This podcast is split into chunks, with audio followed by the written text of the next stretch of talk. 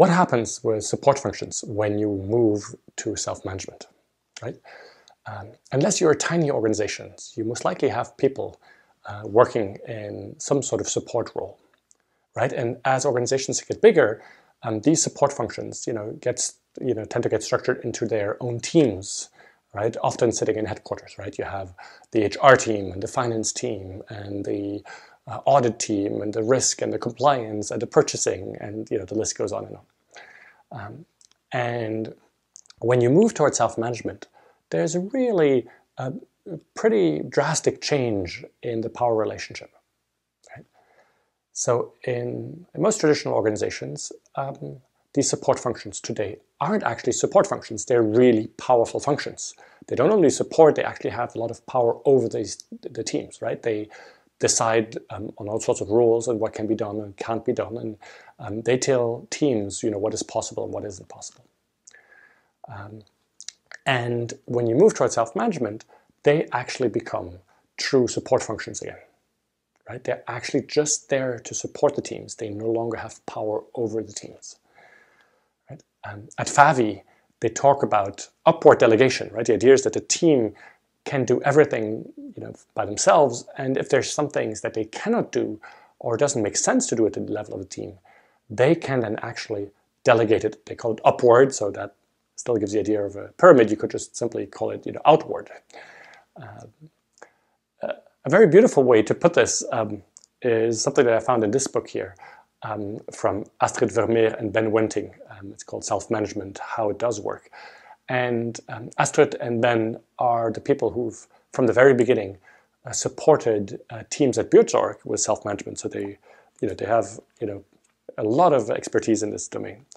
And I think they brought, put it very beautifully here on page 67. Um, they say, when working in a self-managing organization, staff have to let go of the idea that they have responsibility for and can therefore be held accountable for the quality of the primary process. The line workers are responsible for this. The staff are responsible for the advice they give, right? So the key line for me here is it's the frontline teams that are responsible for the quality of their work. Right? Now here they talk about the advice that um, support functions give. Now, um, I think it's really interesting to not look just at support function as one sort of box, but actually look at sort of the granular roles that support functions play. Just as you, we no longer want to talk about a manager, you know, as just one box, but we want to look at the various roles that the manager plays, right? And you can do that in more or less detail. Um, one way I find useful to look at it is to talk of four levels, you know, four roles that um, that support functions play. Um, one, indeed, as you know, Astrid and Ben talk about, is is providing expertise, right? Providing advice. Um, and here, when you move towards self-management, the big change is that the advice is on tap, no longer on top, right? I like this expression, right? On tap is, you know, just like a beer, you can just go and tap it, you know, uh, if we need expertise, you know, they're there to help us. But it doesn't sit on top of us, right? Um, and that is a, a, subtle thing, right? And I find that, that Buurtzorg, for instance, you know, does this really well. Um, uh, Jos de Blok from the beginning was worried that you would have experts in expert functions who in the end happen to have a lot of power over teams simply by virtue of their expertise. And so, you know, Buurtzorg, they try to avoid having sort of these expert functions if they can in various ways. And I think two ways that they do is, is you know, really interesting to mention here.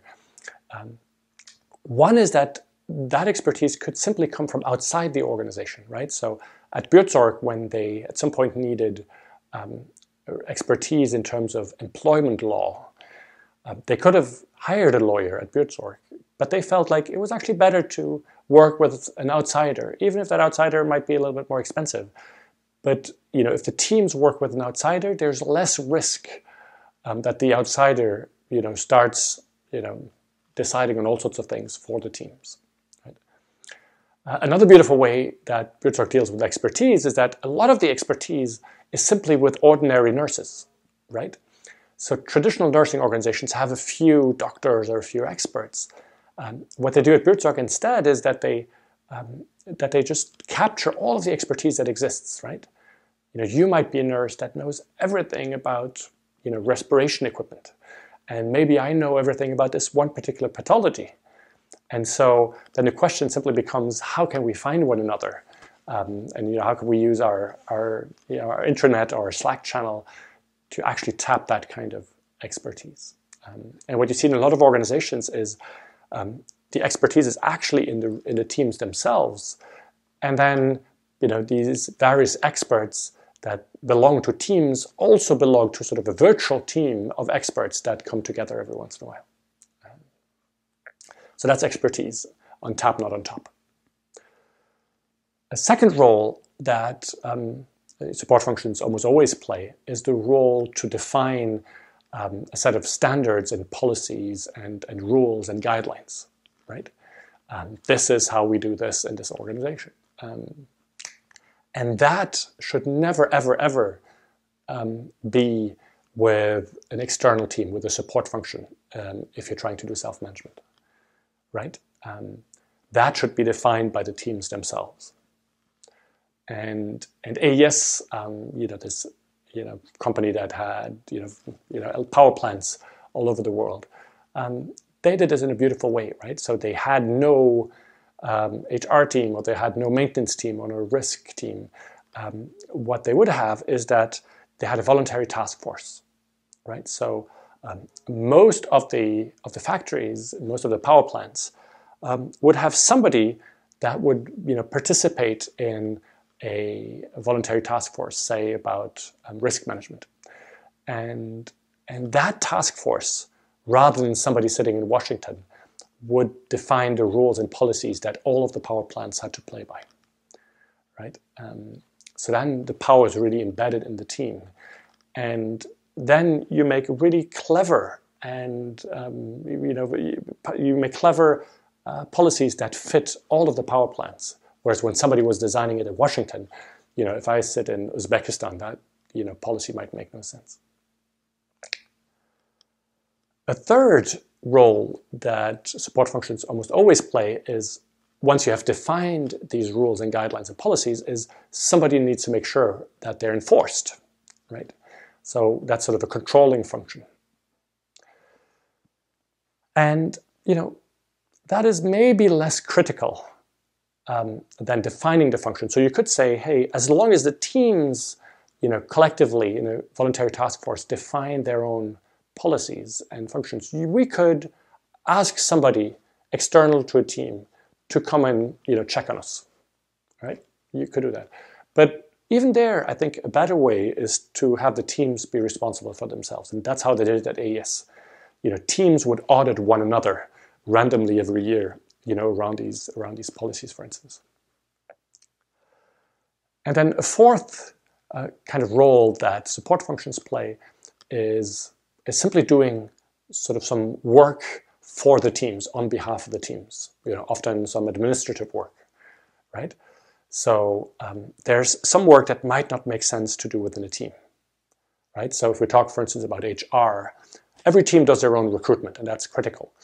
But you know, when it comes to the compensation and benefits and all of the detailed administrative work that we need to do, um, you know, for taxes and with the state and with the banks and, and all of that, well, that probably doesn't make sense to do it every single team and have people trained to do that. So we actually have a team that does that on behalf of all the other teams, right? And so this is really sort of outward delegation, right? The teams decide, hey, that makes sense. Let's have a team of three, four people do that for, for all of us. Um, and they can be organized as a self-managing team. And they're, in that case, they're real support functions. They're really just supporting the teams. They're not setting any policies or guidelines. So I find it useful to think in those terms, and this is how typically you know, support functions change. Um, one more way in which they change is that often uh, people who used to be in sort of headquarters central teams often get reallocated to the frontline teams, right? Um, you might remember from previous videos, what you want in self-management ideally is that a team you know, has all of the resources, is fully autonomous to serve a client from the beginning to the end, right? End to end. And, and that means that stuff that used to be done in support functions often get reintegrated in the team. Right? If I'm in a factory, um, maybe we need somebody you know, for purchasing in our team to do purchasing for our team. Maybe we need somebody for maintenance so that we can do our own maintenance, right? Um, and so typically, people who were these central functions, you know, start getting reallocated to teams, and it's actually fun for them to work in, you know, within teams. Um, now, um, I, another idea that I found here that I wanted to share with you is um, the idea for very large organizations to install um, service centers, as Ben and Astrid call it. The idea here is that um, you know if you have a, a team in a, in a factory, in an organization of I don't know 100,000 people, well there might be some people with various expertise, you know, in headquarters or just around the country, and, and how do I even find these people? Right? It can be daunting, and so some people don't actually ask for advice because they don't know whom to ask. And um, hence the idea of having a service team. Service team is you know one or two people who are just the person you always talk to and say, hey, I need some advice, some expertise in this. And then these people, they know exactly, oh, then you need to talk to Peter in Germany, right? Or you need to talk to that person. So they're simply the conduit, sort of the first access, and they know exactly, you know, who the experts in the organization are. You know, one way to do it. I ha- haven't actually seen it ever in practice, um, but it just sounds like a good idea for very large organizations. So this is what happens with support functions. Um, now, a whole other question is, you know, well, you know, from a human perspective, you know, what happens? I used to be in headquarters in one of these support functions, and now, you know, the, the power dynamic completely changes, or maybe I get reallocated to a team. And experience shows that for some people, this can be really painful. Some people love it from the start. For other people, it's a real change in identity. You know, I used to sit in headquarters and I was the VP of human resources and, and that felt, you know, powerful. And now, well, all the power is with the frontline teams and I'm just there in support, right? Um, for some people, that is, is a really hard transition. Um, and just as with managers, um, there can be sort of a mourning process. But just as with managers, when you come out on the other side, you know, people tell that most often they absolutely love the new way of working. Um, because what happens is that you're much more directly in contact with teams. You're actually much more helpful to people. There's much less of the headquarter politics, right? There's much less of the distance. There's much less of working across silos. Um, and you actually discover that there's real beauty in being of service to other people, of being support, right? There's, there's actually not much more beautiful in life than to be in service to other people.